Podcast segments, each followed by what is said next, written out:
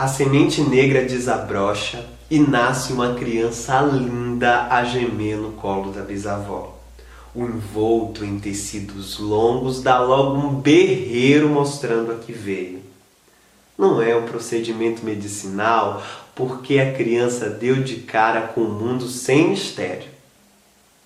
Gritos rompem o véu de paz sobre o lar e dão espaço a escândalos subsequentes. A terra vermelha está em guerra. A negra, desesperada e recentemente materna, olha com olhares de quem pede explicações ao velho griot da família. O avô aponta com seu cajado para um tronco de baobá na beira do mar. A mãe, desesperada e recentemente materna, recolhe o filho envolto sobre os tecidos que dão avenidas e seguem em marcha à beira da praia.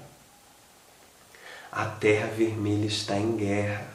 Hoje, a terra vermelha é guerra e a semente recente a este solo seco deve ser guardada. O lindo bebê é recolhido nos tecidos e toma o colo de sua mãe. A mãe, com os olhos a arder coragem, segue neste momento com sua semente pela praia e vê que no baobá existe a possibilidade de salvar o seu filho.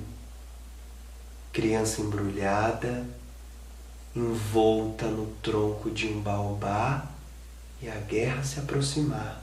Fúria e saudade antecipada tomam por completo a família que, em um gesto ancestral, se despede a chorar da criança. o tronco ganha o mar e vai independente em direção à terra do nunca. E a família, na esperança de um dia ter de volta a sua semente já crescida,